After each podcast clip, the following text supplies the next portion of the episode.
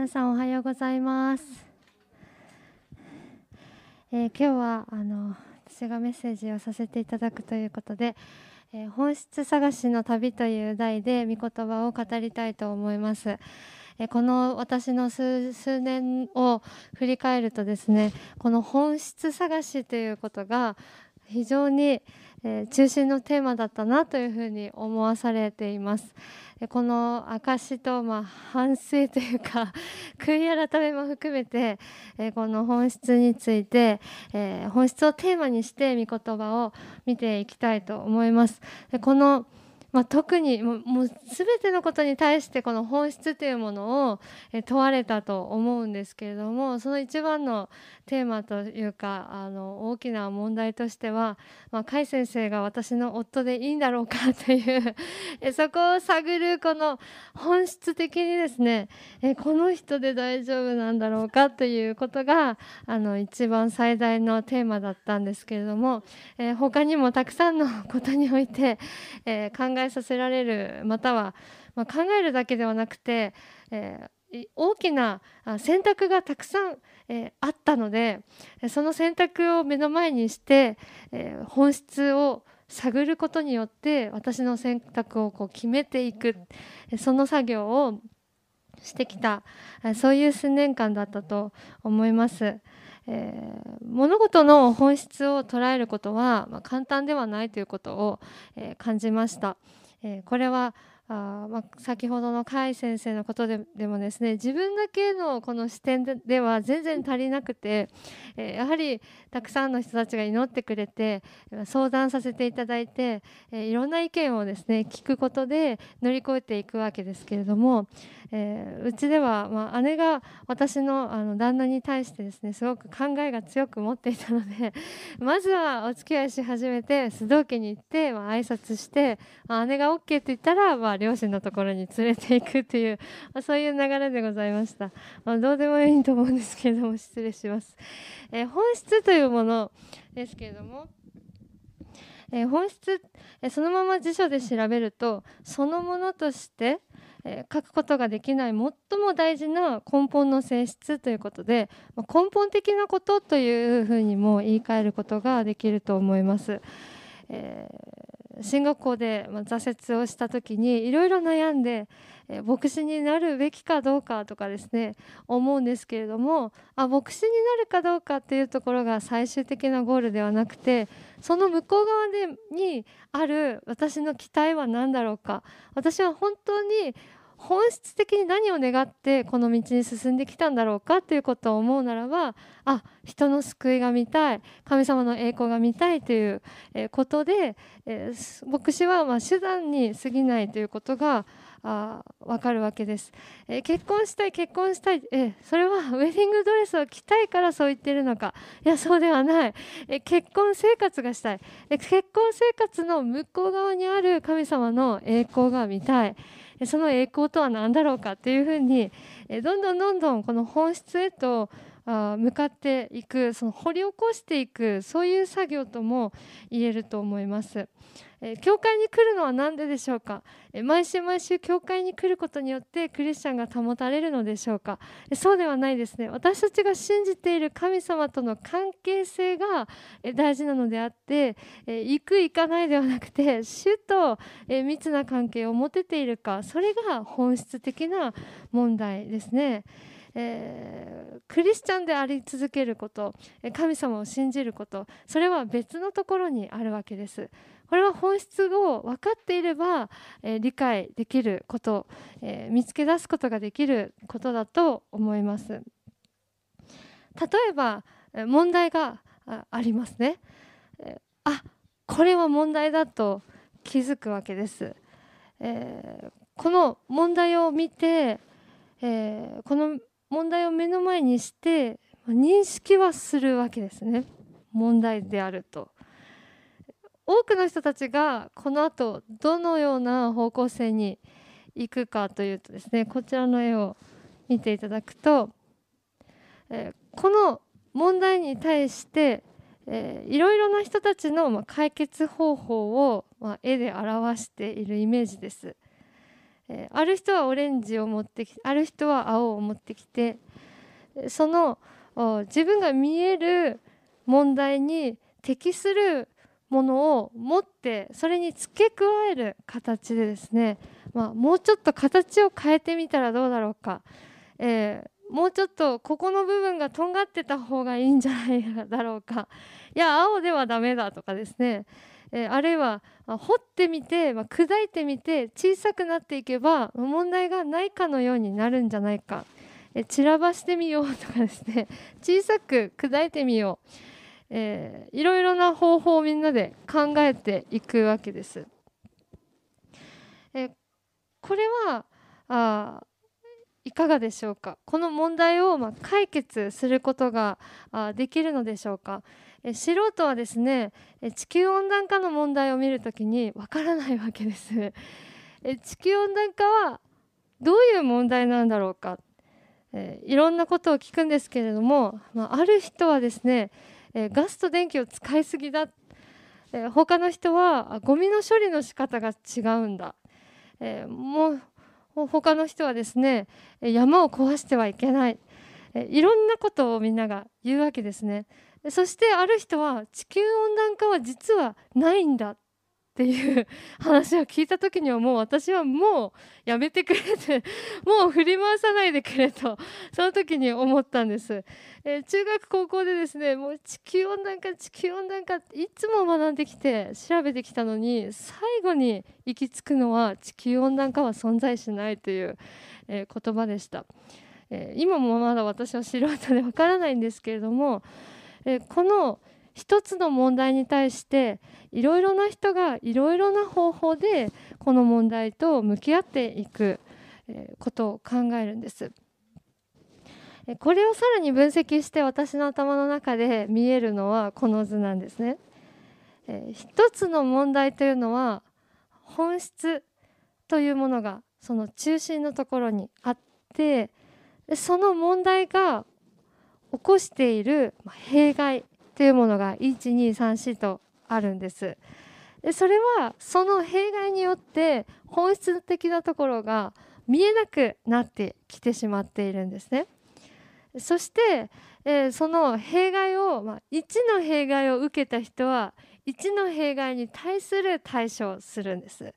2の人は2ですね。ですから1の人は、まあ、3の弊害が見えないので、まあ、本当にあの真剣にこの問題を、えー、処理しようとしていますかというふうな疑問に至って、まあ、向こう側からもそういうふうに見えるわけですよね。でもこの弊害というものは1時2時3時と、まあ、本質ではないんですね。え本質を捉えるということは、まあ、こういうことなのかなというふうに思うんです。これは、まあ、問題ということだけではなくって、えー、まあ、災害の時もそうだと思いますけれども問題の本質を見ようとするんですけれども、まあ、弊害やま災害1時2時3時と増えていくのでよく見えなくなってきてしまうということなんです。えー、このあまあ、よく見えなくなってきてしまっている問題をさらにですね違う形に人間はすることもあるかなと思ってこの絵を描きました。えー、問題を、まあ、隠そうとするという働きですけれども、え隠そうとするそのもう形自体を変えて、まあ、かっこよく見せることもあるかなと思ったんです。えまどういう形かというのは、まあ、それぞれいろいろあるかとは思うんですけれどももはやこの問題は良いものだこの問題があるからこそ今があるこの問題があるからあここまで成長することができるねかっこいいでしょ？というような問題の処理方法もあるのかなというふうに思うんですね。えー、これがまあ本質的なものを隠そうとする働きです。これは人にとってすごく称賛されることだったり、まあ、かっこよく見えたりとかあ必要なことだったというふうに思える、そういう形だと思います。これはさらに問題の本質を見ることができなくさせるものかなと思うんですけれども人が見て完璧でもそこには大きな問題が隠されていてあるいは隠していてということがある、えー、本当にどうでもいいことなんですけれども私のエピソードで あの結婚前にニキビやら何やらあの対処しなきゃいけなくて毎日パックしてたんですよね。であの毎日頑張って努力してるのを、まあ、母親は見ていたんですけれどもある時見られてしまったのはその夜にあのカップラーメンを食べてそしてパックをしていたんですね。それを見て母はいやパックじゃなくて食べ物買いなさいよって感じで 言われて私は分かってるんですよ。ニキビを作り出すものは何かと。でもですねその食べたいものをやめることができない。どうしてもカップラーメンが食べたいので、まあ、カップラーメンは食べる。でも、まあ後からパックの形でですねこの問題を 処理するという、まあ、そういう形をえー、まあ、逃げですけれども分かってはいるんですけれども まこれがその本質を捉えていない、えー、処理の仕方かなと思いますね。えー、皆さんすいませんねこんなことであしょうがないんですけど、えー、本質はこの問題に関してだけではなくて目的の本質問題の本質悩みの本質喜びの本質幸せの本質というふうに問題に対する問題の中にある本質だけではなくて喜びや幸せというものにも本質というものはあるわけですね。ですからあ私のこの最近のたくさんの選択の中にもえ喜びの選択はたくさんあるんですけれどもでも全てが良いもの全てが楽しいもの喜びのものであってもその全てが私の心を本質的に喜ばせるものかどうかはまた違う話ですね。人間にとっての本質的な喜びと幸せというものを私たちは捉えることができるでしょうか、えなぜ本質をさらに見えなくさせてしまうのか、えー、この先ほどの星を持ってですねこれは問題じゃない、えー、これは良いものなんだ。この中にある否定的なあ本質の問題も良いものなんだというふうに、えー、言いたくなることがあるかもしれません。えー、どうしてそのように思ってしまうのか考えたんですけれども本質は解決されない得られないと思ってしまうから、えー、もしこの本質のところに、えー、降りてしまうならばその本質を見ようとするならば私たちは解決に向かっていけないだろう永遠にこの問題を問題として見続けなければならないだろうというふうに、えー、本質を見てしまったらもう、えまあ、這い上がれないというかですね。解決に向かえないそんな力はないそんなことはありえないというふうに、え思ってしまうことがあると思いました。聖書全体はこの本質に戻す神様が人間に本質を気づかせるためのものだと私はたまに思うことがあるんですね。いくつかのエピソードをストーリーを見ていきましょう。ヨナさんはどうだったでしょうか。ヨナは預言者として召されて神様に任務を与えられていたんですけれども、まあ、逃げて逃げて逃げて、まあ、いろんなことがあって最終的に魚の中に飲み込まれましたね。そしてこの魚の中でヨナは自分が神様を主と認めず神様の道を歩まなかったことに対して悔い改めてごめんなさいと言ったら魚がニネベに彼を吐き出したのでもともと与えられていたニネベにの人に対する任務を、果たすわけです、彼の行いによってニネベは祝福されてそして彼は全てを終えた後に町を見渡してニネベが祝福されているところを見るんですね。そしてトウゴマが自分を涼ませてくれるんですけれどもまたトウゴマが枯れた時に彼は怒るんです。あなたが憐れみ深い方だというのは知っていました。あなたがこの怒りに対して、えー、思い直される方だとは知っていました。だからやりたくなかった。あなたは憐れみ深いんだから私がいなくてもよかったでしょう。なんで私はこんなに苦労しなきゃいけなかったんだというふうにですねこの遠駒が枯れたのをきっかけにして、えー、私が怒るのは当然のことですというふうに神様に言うわけです。神様がこのヨナに対する気づいてほしかった本質というものは何だったでしょうか？ヨナはニネベは祝福されたのに私の遠駒は枯れた。このように言うヨナに対して神様は右も左もわからない20万人以上の人間と家畜を惜しまずにいられますか？これは神様がヨナに気づいてほしかったことです。私はニネベを愛している。私はこの20万人の人たちをこの町を愛して私はこの心を思い直したい。災いを送りたくない。だからヨナよニネベに行ってくれと。そのような頼みをの本質ですね。この本質を分かってほしかった。だと思います。ヨブさんはどうだったでしょうか？ヨブは全てを失った正しい人と言えることができると思います、え彼は正しくて神様を愛して神様に従っていましたけれども主の許されたチャレンジによって全ての財産と奥さんも子供も大切な友人たちも自分の健康な体も全て失ってしまい、えー、3人の友人が現れるんですね。そして3人の友人とたくさんの議論を交わしてどうして自分はこんなことになってしまったんだろうか？ということを考えるわけです。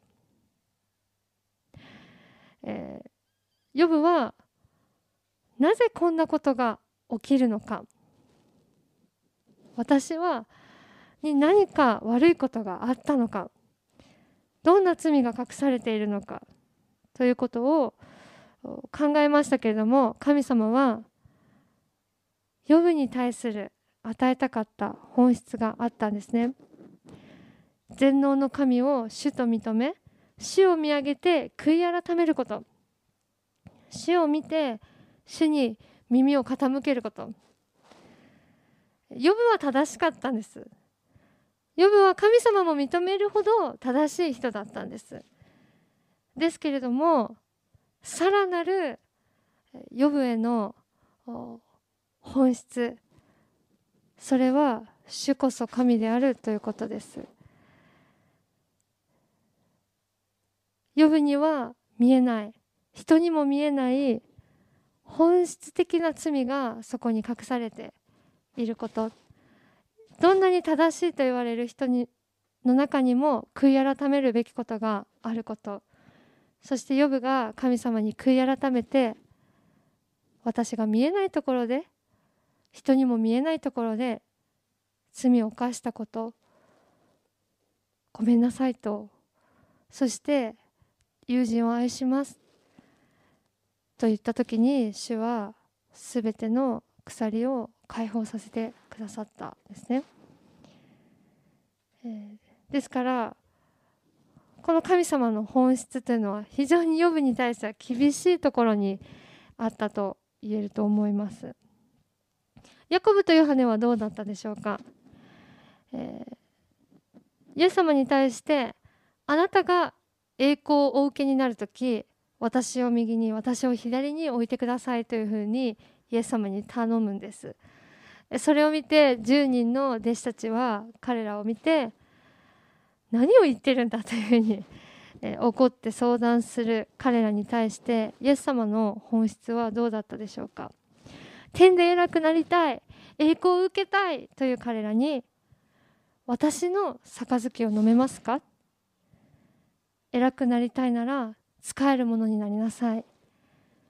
これがイエス様の言われる弟子たちに対する本質でした。イエス様がお受けになる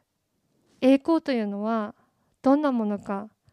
それは十字架にかかって死に血潮を流して復活するという本当に悲しい苦しい死を経験する栄光。その血潮をあなたは飲めますか？本当の栄光を知りなさい。本当に偉くなるということを知りなさい。これがイエス様の弟子たちに対する本質でした。足の慣れた人はどうだったでしょうか？物乞いをして私が足は私の足は慣れています。どうか恵んでくださいという彼に対してペテロとヨハネが来てイエスの名によって立ち上がりなさいと言ったんですね。これは歩けないので恵んでください。私はもう今何もすることができないんです。助けてください。これに対して神様は歩けないなら立ち上がりなさい、えー、非常にシンプルですけれども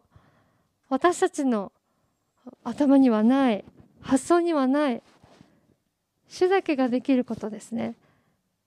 歩けないなら立ち上がりなさい、えー、これは本当にアーメン。主の主が全能であることを表していると思います。え本質的な祈りができない時罪が示される。私たちが神様に懇願して祈る時にですね、えー、私は祈りの空振りというふうに呼んでいますけれども 祈りが空振っていくのを経験したことはありませんか？あもう私はもうこれが必要なんです。これがもう欲しい以上にもう必要なんですっていうようなもうあの必要な祈りをしているのに神様が聞いておられないというよりは聞いておられるのは分かってるんですけれどもその心に届いていないというかこの願いが神様の心に全然響いていないっていうのを感じながら祈り続けることってありませんか、えー、それ主の御心じゃないんですよね。私たちの祈りの中に何か罪が隠されて私たちの考えの中に何か罪が隠されているから私たちの祈りは空振っていってしまうんです、えー、自分では正しいと思うその考えの中に罪が隠されている。人の考えや概念や信念や良いと思われる善行に対してもそこに罪が隠されているということを私たちは認めなければなりません。だとするならばこの罪に対する解決は何かクリスチャンの私たちにとって非常に簡単な質問だと思います。これを解決するのは何でしょうか？それは十字架の愛です。本質を取り戻したものは十字架の愛です。本質を見えなくさせるものは罪です。罪が邪魔して見えなくなって誘惑が邪魔して見えなくなって。だから神様はその最終的なこの本質に対する解決としてイエス様の十字架をお送りになりました。十字架の愛が本質に戻した。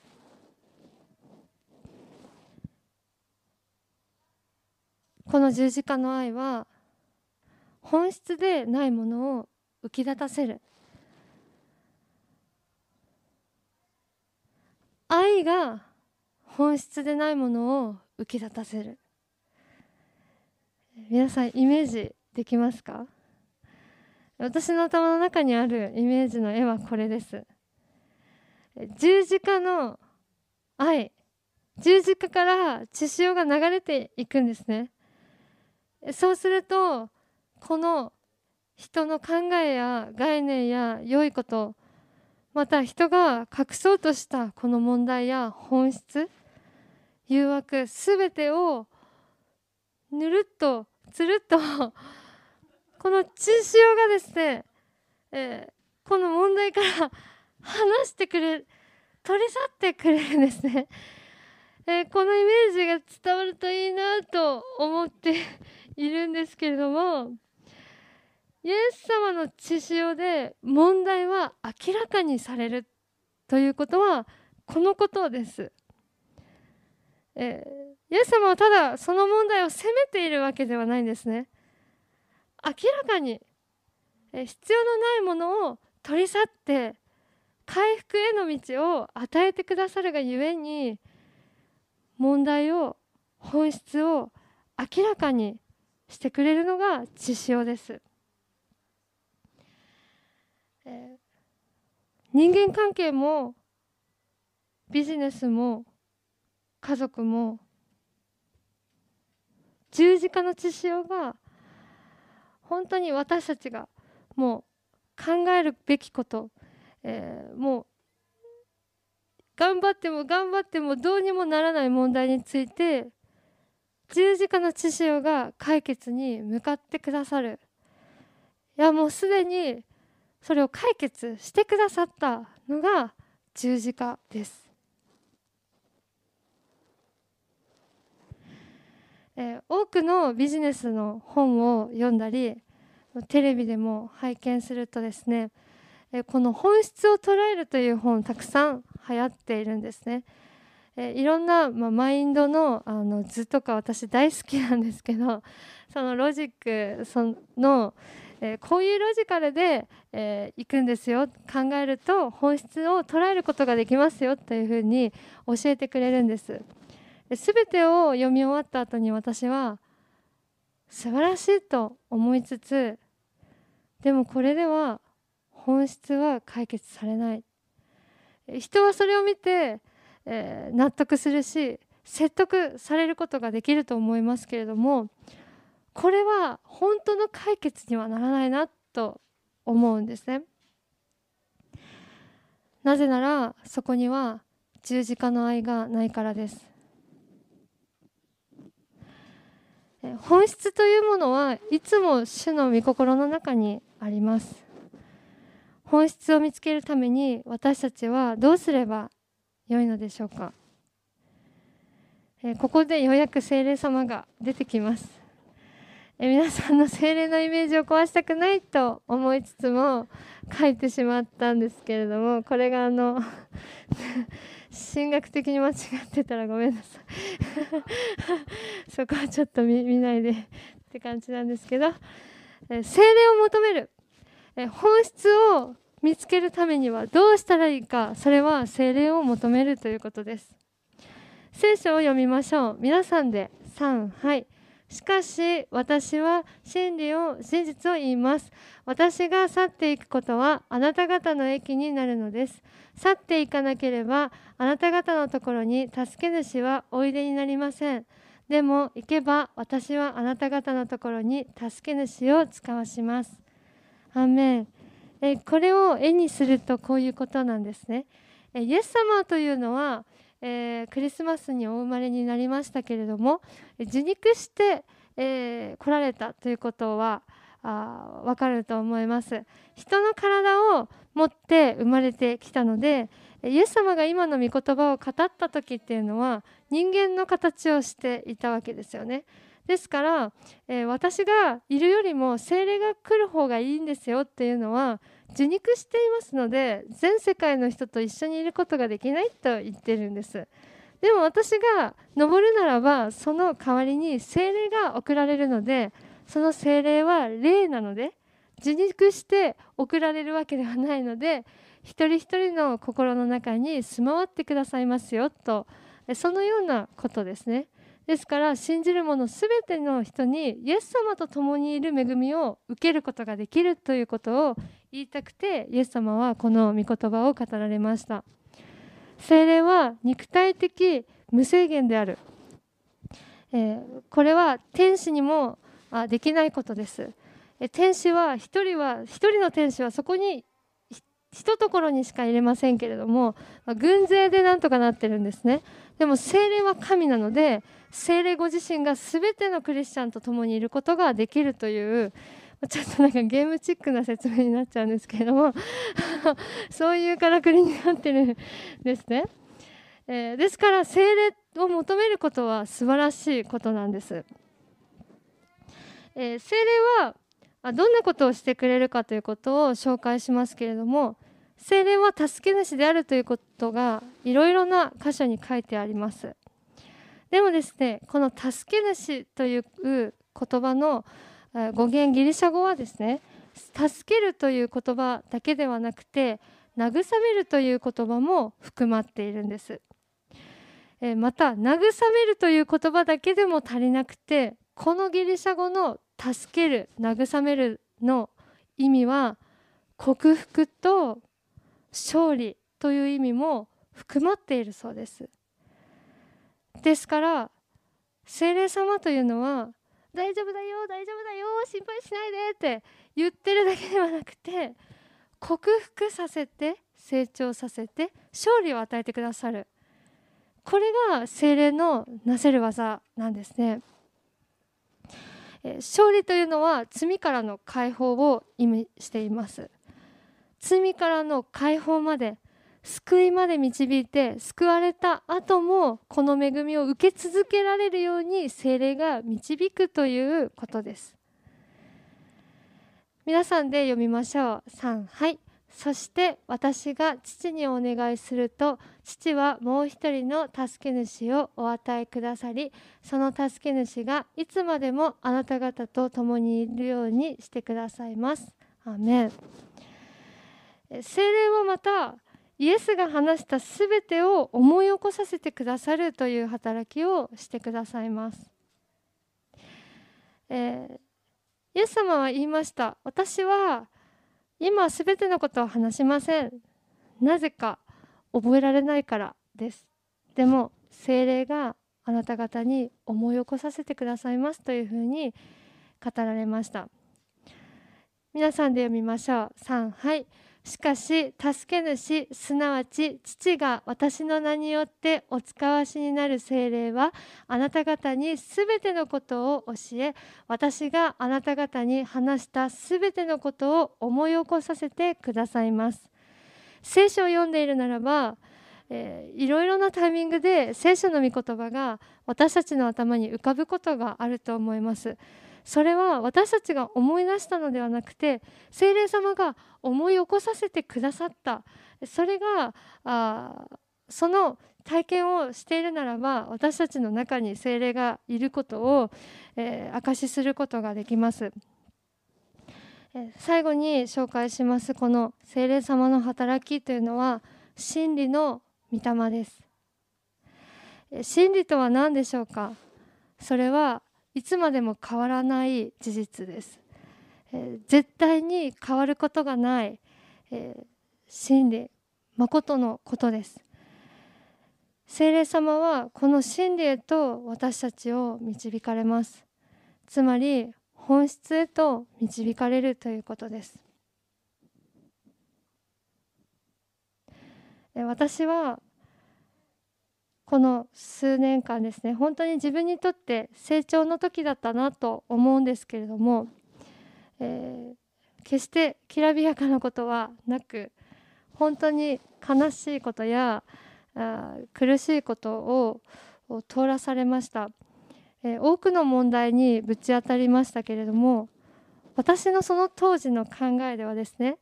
いろいろな問題の本質が見えていたように思ったんです。そしてそれを解決する方法も知恵も与えられていると思いましたでもですね私の考えや私が通っていこうとするその努力は何の身にもならず私はただただ失敗とまた挫折を繰り返していったんですね。私はこのことを今この時点で振り返る時に思うことはあ私にはあ何かが足りなかった、えー、何が足りなかったんだろうかというふうに考えるんです。聖霊様は私たちをいつも知恵で満たしてくださってそしていろいろな人や出来事を通して私たちに知恵を与えて導こうとされるんですけれども、えー、いつも私たちには何かの選択が迫られていると思ったんです。精霊は導きますけれども最後の決断を求めておられますそれは何か愛するか愛さないかということです誠実に知恵を持って向き合うんですけれどもどうしてこの問題が解決されていかないか。喜びに関してもそうです。好きなものをたくさん並べているのにどうして私はこれに喜ばないのか本当の幸せを得られないのか。それは私たちに愛が欠けているからだと気づかされたんです。本質を捉えることができるのはイエス様の十字架だけです。本質に向かうことができるのは聖霊様の導きによるものです。私たちが問題のこのコミュニケーション人との関わりその人を愛することがなければ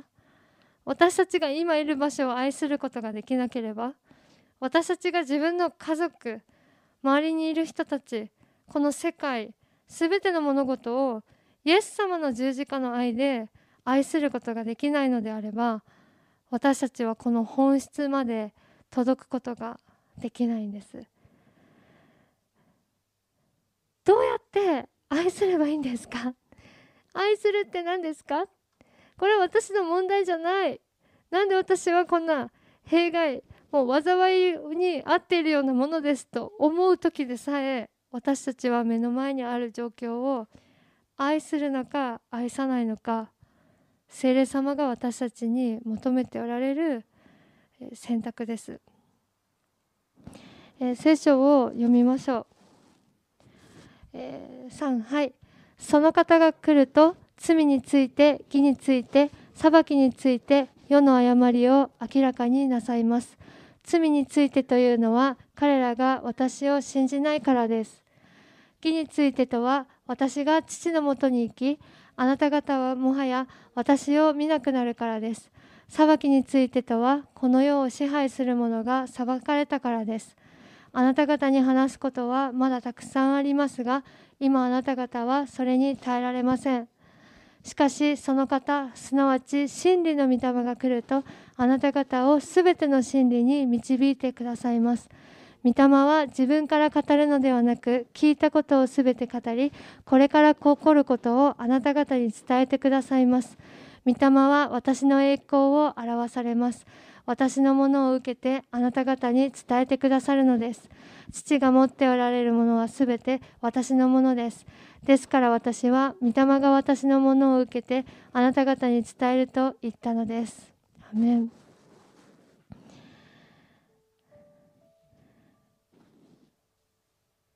聖霊様は私たちを真理まで導いてくださいます。真理の中には私たちが見たくないものもあると思います。私が体験した後悔は本当に罪深いものであったと言わざるを得ないんですね。あんなにたくさんの時間をか使って考えたのにあんなにロークして、えー、自分が犠牲になったとでも思っていたんですね。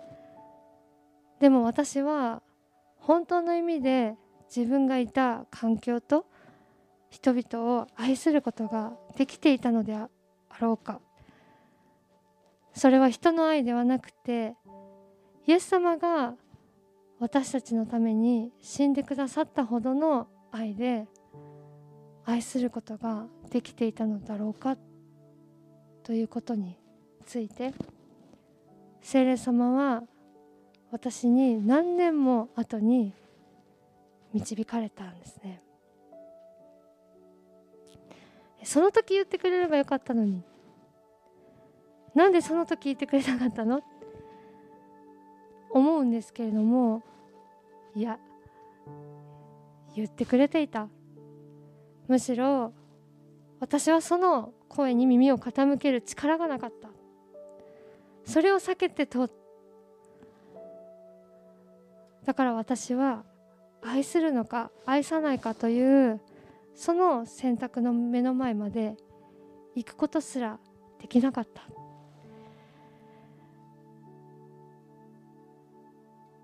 私は救われてクリスチャンで、えー、この恵みを受けたのにこれができないのは本当に悔しいんですけれども私はこの人生で本質探しの旅その選択は愛するか愛さないか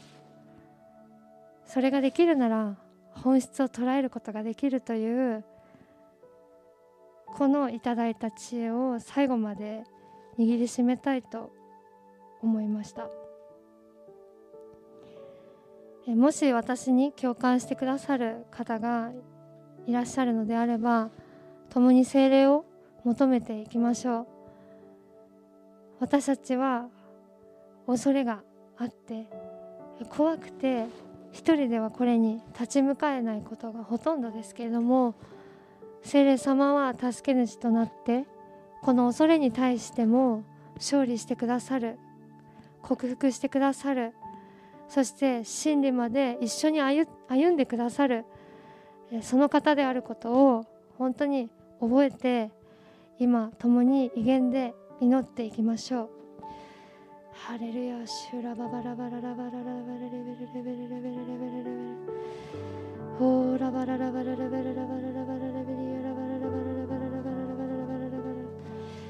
Hallelujah.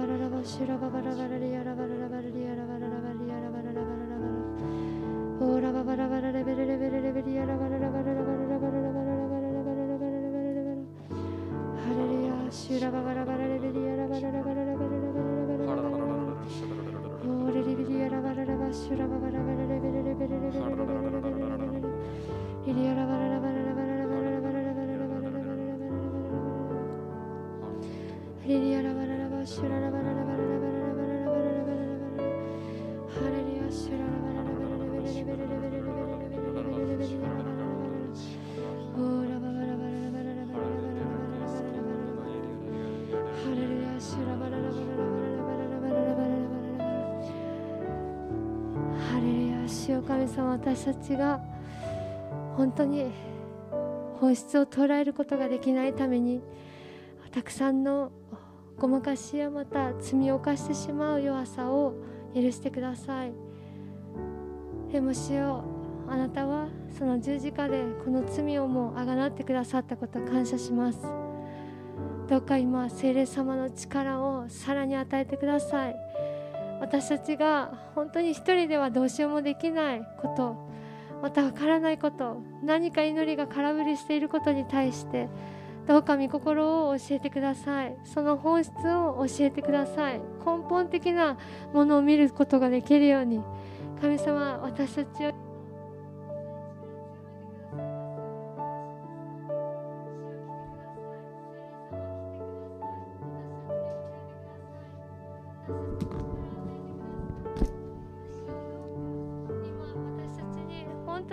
本当の強さを与えてください。真理は私たちを弱くするものでありません。真理は私たちを強くするものです。私たちを励ますものです。私たちが本来ならば神の子であるということをもう一度思い起こすことです。あなたに愛されているということを思い起こすことです。主はどうか今私たちがいるこの環境を人々を愛することができるように自分を愛することができるように助けてください。イエス様あなたを愛します。聖霊様あなたを求めます。ハレルヤハレルヤ。ハレルヤシュラババラバララバラバラバラハレルヤシュラバララバララバラバラあなたの声を求めてあなたの顔を求めてあなたの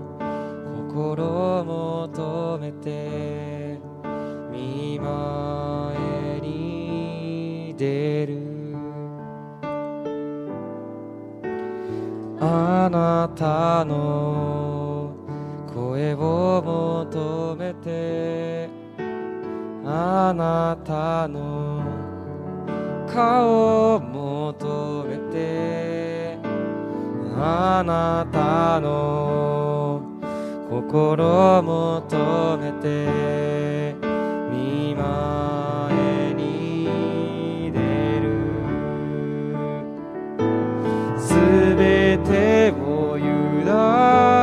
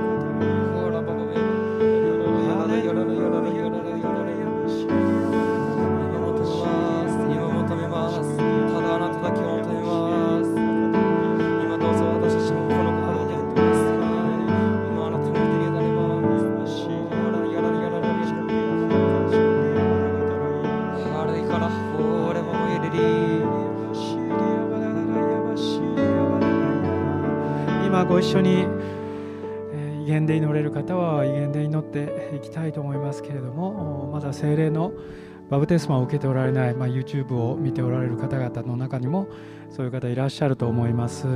えー今日はペンテコステのこの五巡節の日ですけれどもイエス様が天に昇られてそして、えー弟子たちが10日間祈った時に、えー聖霊が全てのこの求めている人たちのところに下り、えー人たちまた弟子たちに下りそしてその日、3,000人の人たちがあエルサレムで一度に救われてそして、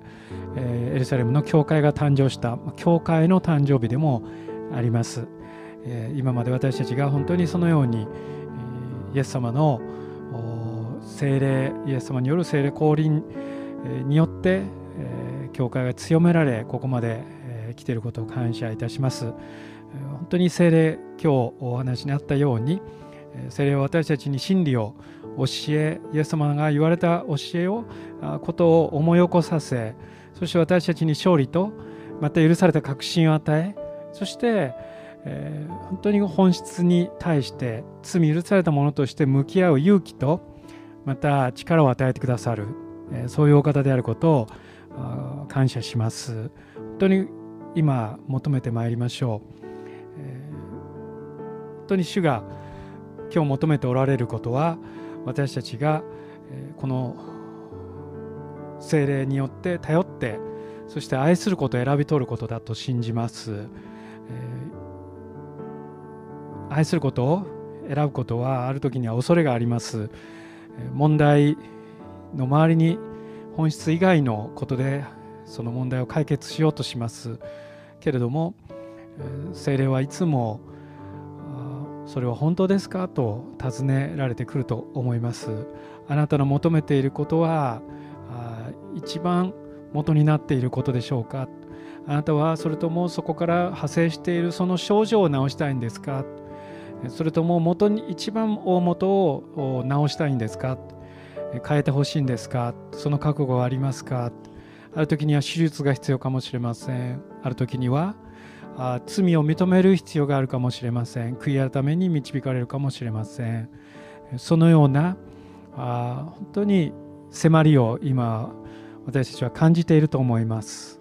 どうかそれから逃げることなく背を向けることなくいえそれは問題ではありませんとごまかすのではなくはい主よその通りです。私はそのようなものですと主の見舞いにひざまずこうでは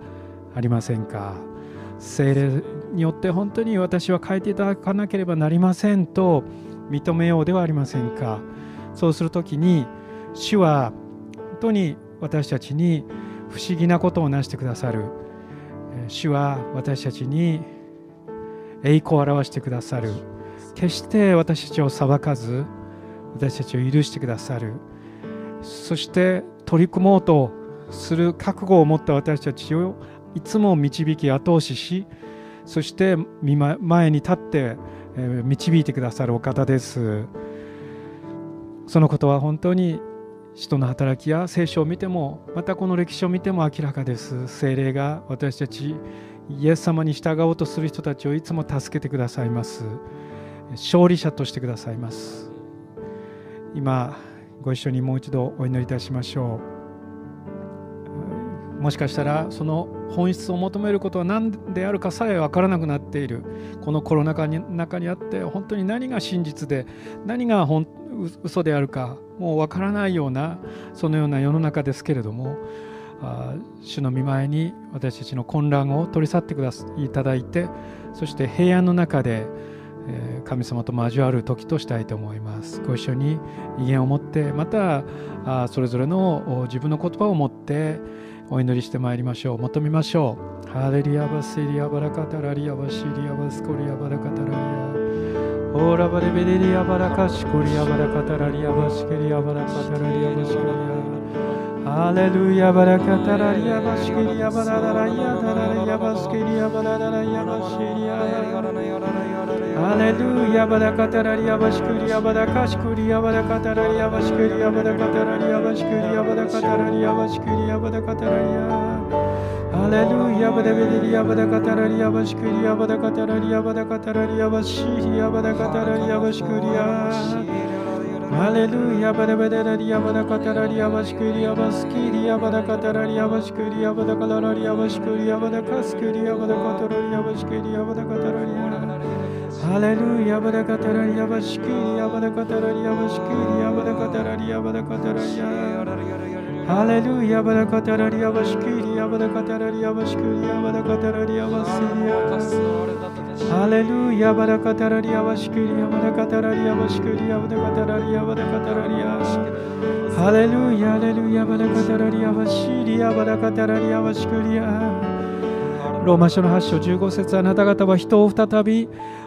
恐怖に陥れるような奴隷の霊を受けたのではなく子としてくださる御霊を受けたのです。私たちは御霊によってアバ父と呼びます。私たちが神の子供であることは御霊ご自身が私たちの霊とともに証ししてくださいますとあるように本当に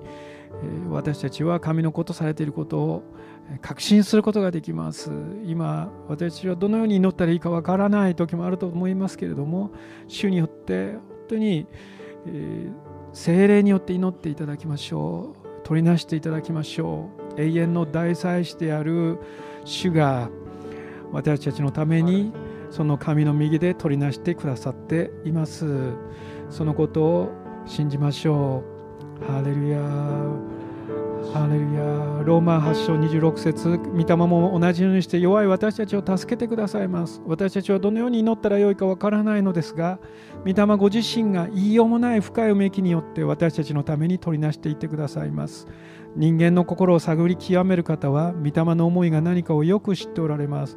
なぜなら御霊は神の御心に従って生徒のために取りなしをしてくださるからです。アレルヤ主私の取りなしをしてください。主よ私の一番深いところの祈りを取りなしてください。私自身さえ知らない。本当に求めなければならないこと。本当に告白しなければならないこと。本当に認めなければならないこと。それらの本質に迫ってあなたご自身がそれをよくご存知ですから私の私たちのうちにおられる御霊精霊様どうか私たちのために取りなしてください。ハレルヤバセリアバラカダラリアバシリアバラカダラリア。私たち自身を明け渡してまいりましょう。ハレルヤバラカセリアバラカスキリアバラカダラリアバシリアバラカダラリアバシリアバラカダラリアバシキリア。ハレルヤバラカダラリアバシリアバラカダラリアバシキリアバラカダラリアバシキリア。主よ感謝いたします。ありがとう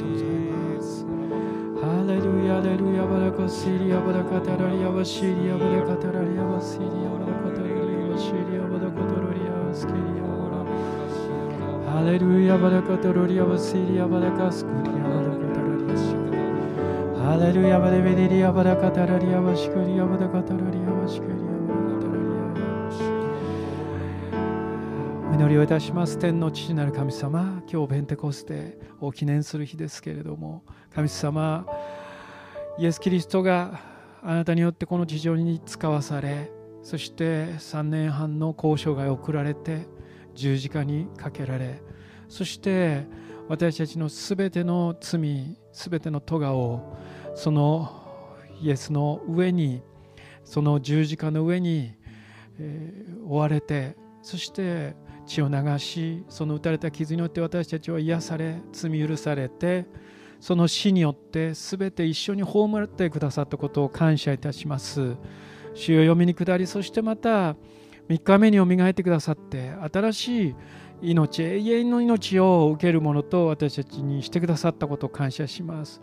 天に昇ってそして神の右に座し私たちのために取りなしてくださる永遠の大祭司となってくださったことを感謝いたします。私たちはそのことを信じた時に私たちに精霊が与えられそしてその精霊の満たしを精霊のバプテスマを通して与えてくださったことを感謝いたします。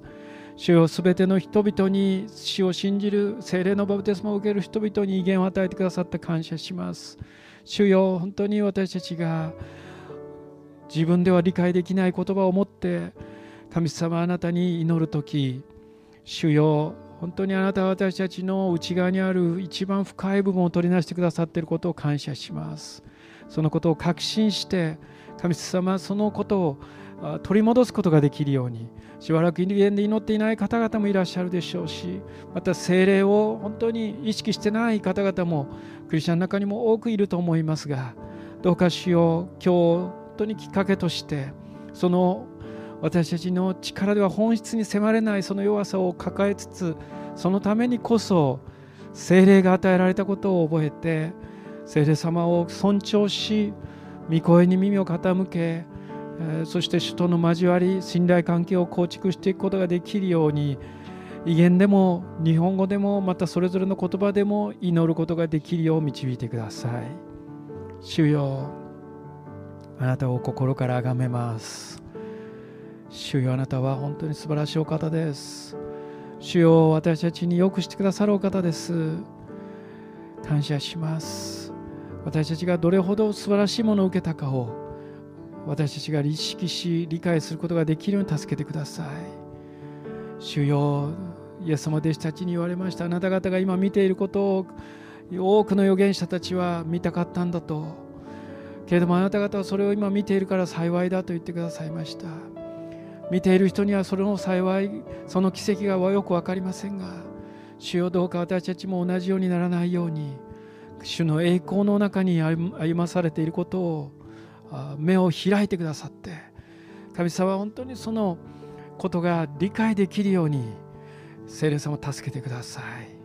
主よ導いてください。今日のこのペンテコステ聖霊が下った日であり教会の誕生日である今日心から感謝しお祝いいたします。私たちが一人ではなくお互いに支え合うお互いに祈り合う愛し合うまたある時には戒め合いそして一緒に、えある人たちがや集まりをやめているようにならないでいつも集まりそして、えー、本当に神様の栄光を表そうと御言葉にあるようにどうかこの場においてもまた YouTube においても集まることをやめないで主よあなたにキリストの体としての神様この東京メトロチャーチが発展しまた新しい人々が加えられ一人一人が成熟へと向かっていくことができるよう導いてください。今日のこの時を感謝いたします。尊い主イエス・キリストのお名前によってお祈りいたします。メン感謝します、えー、もし、まあ、本当に精霊のバプテスマを受けておられない方いたら声をかけていただければあ個人的にですねそういう時を持ちたいと思いますのでどうぞ、えー、私の方まで言ってください。また YouTube 見てる方もですね、えー、まあ、日を改めてもいいし、まあ、Zoom で私導いてもいいしあ本当にそのようにさせていただければと思います。えーみんなが精霊のバプテスマに預かることができることをまずっと経験してきましたしそしてそのバプテスマを通して威厳やまた賜物が付与されているということがどんなに素晴らしいことかを私たちは経験しましたしてきましたまた精霊の実がなされるということを本当に経験してきています。一緒に、えー、本当に精霊を尊重して神様を尊重してえー、生きていきたいと思います。以上をもって第一礼拝を終わります。主の祝福がありますように。アメン。